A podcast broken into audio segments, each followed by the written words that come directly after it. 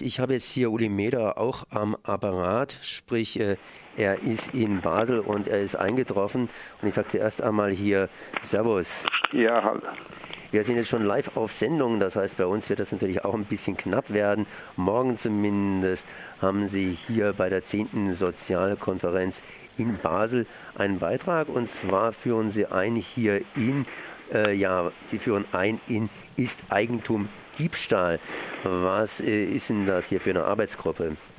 Ja, also ich bin natürlich auf den Titel gestoßen, weil es ein provokatives Buch gibt mit dem Titel Ist Armut Diebstahl? Nein, es heißt sogar nicht einfach Ist Armut Diebstahl als Frage, sondern Armut ist Diebstahl. Darauf reagiere ich. Und äh, die Schweiz, die gilt ja generell als reich. Allerdings äh, die Schweiz, das ist so ein bisschen auch provokant, denn in der Schweiz gibt es Reiche und Arme und äh, so wie überall. Und das ist ja Thema dieser Sozialkonferenz. Ja, das ist ja erklärungsbedürftig, weil die Schweiz bekannt ist als sehr, sehr reiches Land und drum immer die Verwunderung, kann das denn sein, dass es auch Armut gibt? Ja, es gibt sie und Armut im Kontext von Reichtum ist für Betroffene besonders schwierig. Wie äußert sich diese Armut in der Schweiz?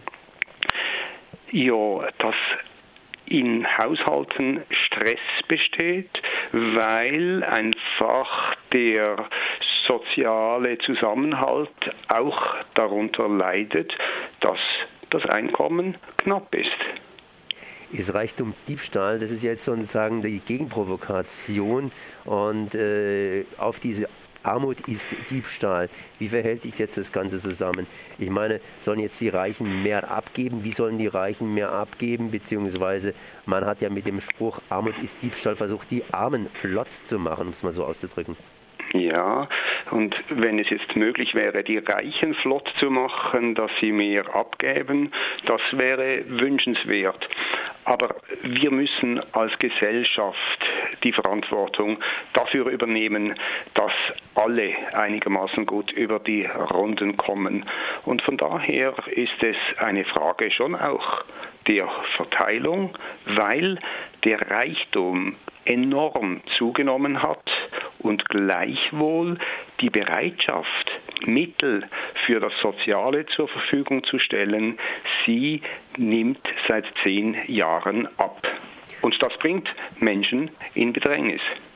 Jetzt, wo nimmt diese Bereitschaft ab? Es gibt ja die staatlichen Stellen, die hier streichen können. Es gibt aber natürlich auch private Gönner, ich sag's mal so, Mäzene.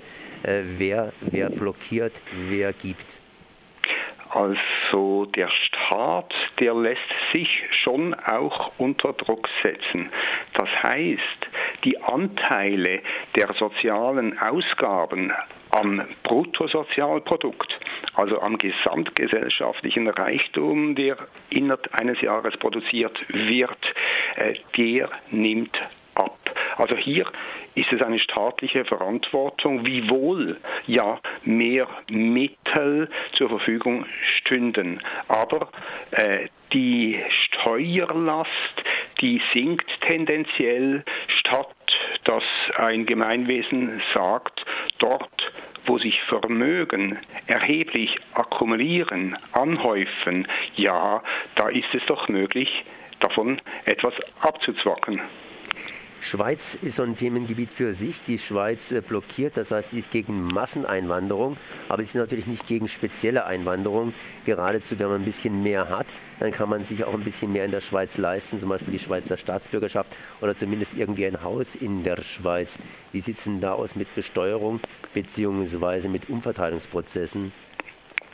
Ja, zum Teil leiden auch sogenannte mittlere Einkommensschichten. Sie machen interessanterweise am meisten das, was es immer heißt, sei mobil und sei flexibel.